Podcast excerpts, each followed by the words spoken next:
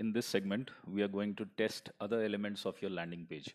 So as we have been optimizing our landing page and to improve it for our, uh, to improve the PPC campaign, we already learned that landing page plays a crucial role. So this is the last element where you need to work upon to improve your landing page. Okay, so we will cover all the miscellaneous elements that are important to improve or enhance the performance of your landing page. As we know that the elements you can test on your landing page are limitless, infinite. So as a rule, anything that can influence a visitor is worth testing. Okay, anything, anything that draws the attention of your visitor is worth testing, worth rechecking, and worth improving. So when it comes to gaining your audience attention quickly, deepening visitors engagement and increasing conversion rate there's always room for improvement this session we would cover the text based elements of your landing page that you can test rather easily. From these tests you can quickly see improved performance. So we are reviewing the other elements of your landing page that you should consider testing. So first and foremost that should draw your attention is the contact form okay? Now the contact form of your landing page is critical piece of conversion process because this is where uh, you know you can uh, draw the attention. See uh, overall like you can grab the uh, attention of the user through amazing headlines headlines or body copy convinces them to take action and uh, an undeniable offer an offer that they can't resist or deny okay? But if your contact form is poorly constructed it can destroy the performance of your entire landing page. The most appropriate and successful contact form is going to look different for every audience and industry for some industries asking several questions to qualify and categorize the leads works better for other industries uh, need customers to fill out just a few basic fields such as name and email address so you need to know which industry you are into. So asking for too many details can you know piss off the customer. He can just leave your page and thus increasing your bounce rate. And at the same time, asking too few details may not be sufficient enough to convert it into a sale. So think about when you get to a website or landing page with a product or service that you want to learn more about if the contact form takes up the screen from top to bottom and it looks like an you know uh, irs form or a passport form or a visa form and it requests you for your name address email phone number and more what is your initial reaction? How would you feel? You probably think do i really want to do this? Is it worth doing this? Or your audience shouldn't have similar feelings when seeing your contact forms okay? So you are not a passport authority you are not a visa authority okay? So you should avoid collecting some details which are not necessary. So to test your contact form you should ask yourself some pointed questions okay first is what is the least amount of information i or my sales staff need to follow up with a lead okay so what is the minimalistic information i or my sales team requires do i really need that lead's address now do i really need the address or can I get that when I follow up with the uh, lead over the telephone? Do I really need to know the size or revenue of their company to qualify them as a lead? Or can I start a conversation, gauge their needs, and see if they are a good fit for my product? Okay, so just cut down on the irrelevant information in the contact form. Just by making an elaborate form doesn't mean that it entices or attracts your uh, visitors and converts them into leads. So try testing the shortest contact form that will enable you to follow up with the leads properly. For your particular industry, you may need to get a lot of upfront information before a lead ever hits your database. Okay, you may require some a lot of information based on your industry. If that is the case, you should test the format and layout of your contact form. Okay, you should just do a small little sample study are people really filling it? Are they actually interested in filling it? Remember that every required field of your contact form is another reason for a user to bail out or not complete the form. He'll just quit. The end result of your testing should be a contact form that can be completed quickly and easily regardless of the length. The shorter, the better. Okay. Now, Next, an important thing that you should look out in your landing page is the hero shot. Hero shot is the main image that is displayed on your landing page. Okay, that's what we call the hero shot, the hero shot that you see on most of the movie posters. Okay, so that's what your main image that's displayed is the hero shot. You don't want to clutter up the landing page with tons of images because that could be distracting and that also looks uh, a bit gaudy. So you can avoid doing that and distracting your visitors. So you need to test and choose an image that supports your main product benefits and claims on your landing page. For example, like let us say if you're selling extended service plans for a line of televisions, okay, your hero shot may include a happy family watching a television show. Or visitors arriving on the landing page are probably already looking uh, looking to protect their televisions in case something goes wrong and they need a repair to replace it. Okay the happy family image paints a portrait of the end result that the user wants to achieve. Uninterrupted television enjoyment. Okay the other thing that you should work upon is the trust symbols okay the trust symbols are those symbols that you must have seen at the bottom of the or the footer of the landing page okay that is secured by something okay and so on so if there is one thing that you should take away from all the landing page design and testing uh, it's that you need to forge a sense of relevancy and trust in your audience and every individual user. So without this foundation, your PPC performance will suffer. With regard to creating trust with users quickly, we should uh, know that a picture is worth a thousand words. So within seconds, you need to convince visitors that they have arrived at the right place. So how do you do that? So verified website symbols, try displaying the symbol that tells the user that your website is secure and safe. The client logos, visitors can get a sense of your company's credibility if you display the logos of logos of your marquee clients. Okay, and industry certifications, if possible, you should acquire certifications within your industry that will be meaningful to your audience. Try adding these to your landing page to see whether they enhance your conversion rate. And then uh, display the product images okay web users are very visual in nature okay if they can't see feel or hold your actual products they at least want to see a picture of it. You should test using different pictures of your product on the landing page. Do you have the kind of product that can be pictured with people in different settings from different angles? Okay so this is a very very crucial aspect where you know if the customers do not find appropriate pictures they can just quit. Then call to action buttons. I've discussed this quite a number of times. The call to action button or this button on your contact form or shopping cart may not seem very important but trust me it's extremely important you need to seize every available opportunity to keep prospects moving through the conversion funnel the call to action button on your landing page can give users that little extra push to complete the conversion action. Okay, some elements you need to take care while you are designing your call to action button. That is the color. Okay, so the color, numerous studies have undergone and proven that the color of the call to action button affects conversion. You should do your own testing to see what color appeals best to your audience.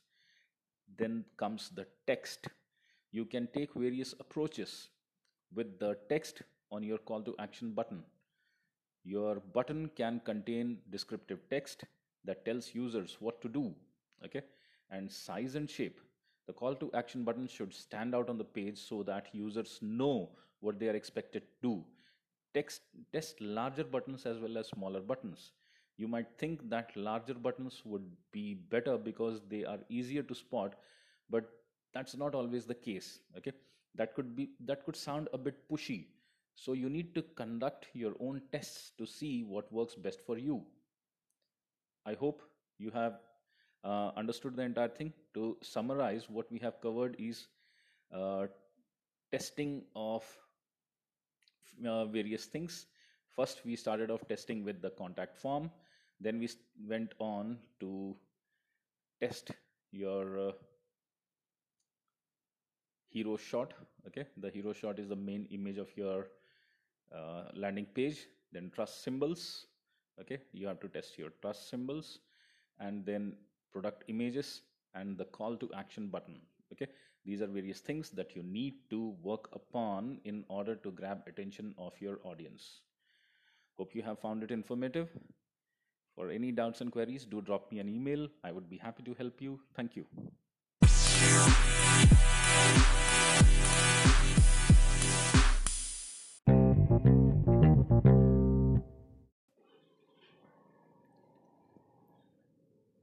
Hello students, in today's lecture we are going to discuss how to advertise on Google Content Network.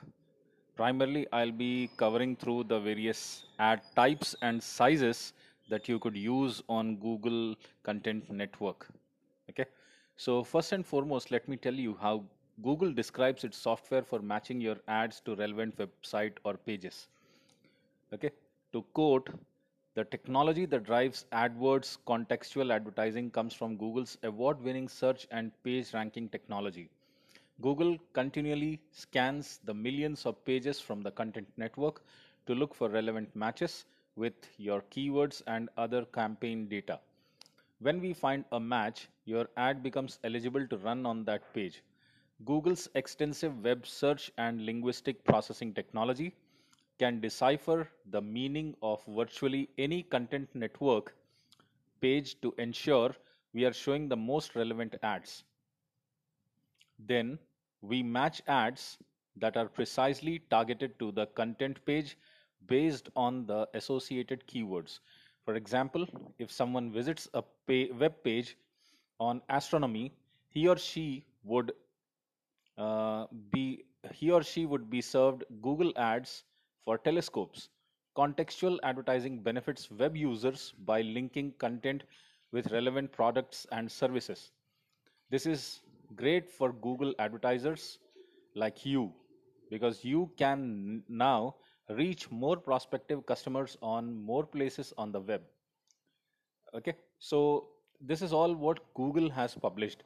To put it, to summarize the thing or put it in a nutshell, what I would say is Google scans millions of pages, okay, uh, that are available on the web, and what it does is it tries to match those pages with the uh, the content of the pages with the keywords. So when the match actually happens, uh, for instance, like you have provided some keywords in your campaign data, and whenever a user searches for a respective keyword or relevant keyword, then a matching exercise happens. So it, when the keyword matches with the content context of the web pages, there would be a match and your ad becomes eligible to be triggered. So for instance, what they have given is like, for example, if uh, someone is searching for astronomy and uh, you are into a business of telescopes. So once someone is searching for astronomy, the ad for a telescope could be triggered. This is what Google is trying to explain. Okay, so it's a great thing, right? Now you supply keywords and Google places uh, your ads on just the pages where your target audience hangs out, waiting and eager to click on your ad and visit your website. In reality, targeting your ads to the right site pages require techniques and best practices that aren't obvious to advertisers who are accustomed to targeting ads to search result pages. Okay? So it's uh, it's a great exercise that you just simply supply the keywords and google is placing your ads on the pages which are relevant and that too your target audience visit those pages. But in reality the targeting of your ads to the right pages it's not that easy. It requires a lot of practice and a lot of study so that you understand how uh, your ads could be customized so that and placed in a proper manner so that it reaches your target audience. Okay? So the major learning outcomes that we want to cover is what are the various ad units sizes and formats and where they could be displayed in the network. And the strategies for placing those ads and generating keyword lists and some of the principles contrasting search campaigns with the content network Fine. So today I'll be just covering the ad types and sizes and tomorrow and day after we'll be covering the rest of the things that is to uh, that is related to keywords and the uh, contrast between search campaigns and the content network. Fine, moving ahead with the ad types and sizes. Uh, sites on the Google Content Network can display more ad formats than Google search result pages. So what happens is Content Network advertisers can also display a variety of ad images. Now, just see what we are trying to tell is when you search things on Google, you find a very limited variety of ads. But there are various other, you know, uh, Google Content Network partners, okay, that is to say a lot of blogs or websites where you would find your ads in a variety of various other formats, okay, which may not be visible or which may not be available on a basic Google search. The formats of these ads ranges from skyscrapers to leaderboards. You can display static or animated ads, interactive ads, and even click to play video ads. This section is an overview of various image ads formats and sizes and how you can select and manage them in your campaign and ad groups. so let's move. Now for the sake of basic illustration, I've also shared the reading material with you with a lot of images. Okay, this section will walk you through some of the image ads, uh, image ad formats and sizes. The measurements within the following list refers to pixel size, width into height, here is a quick rundown of all currently available ad formats and sizes. Okay? You can get a banner ad which is 468 pixels into 60 pixels you can have a leaderboard 728 into 90 square is 250 into 250 and small square is 200 into 200 then you can have a large rectangle 336 into 280 medium rectangle 300 into 250 skyscraper 120 into 600 wide skyscraper 160 into 600 so here's a quick walkthrough into the most common ad style sizes and how they look like so leaderboard first one. The leaderboard is the most common banner ad type and the most frequently used non-text ad unit on the content network. As you can see in the picture that I have provided in the reading material the leaderboard is often at the top of the page set apart from the rest of the content okay? So this is totally distinct. It is totally separated from the main content of the page and it's primarily on the top of the page okay? Just like the image provided to you and then we have a medium rectangle the medium rectangle is the second most common banner ad types and size uh, the 300 as we like to call it usually costs more than the leaderboard because it's often clustered more closely with the content on the page these ads are often surrounded on three sides by relevant content. So, you know, uh, this is how it looks like. It's most often, you know, clustered around the important content and relevant content. And this is more, there is a more likelihood that it gets clicked. Wide skyscraper. The wide skyscraper is essentially the vertical equivalent of a leaderboard. As you can see in the picture that is provided, uh, it is 116 to 600 ad size and largely replace the 120 into 600 skyscraper ad. Okay, this is how it looks. Now, we suggest you that you can develop any of these like, like a leaderboard for 728 into 90, medium rectangle 300 into 250, wide skyscraper 116 to 600.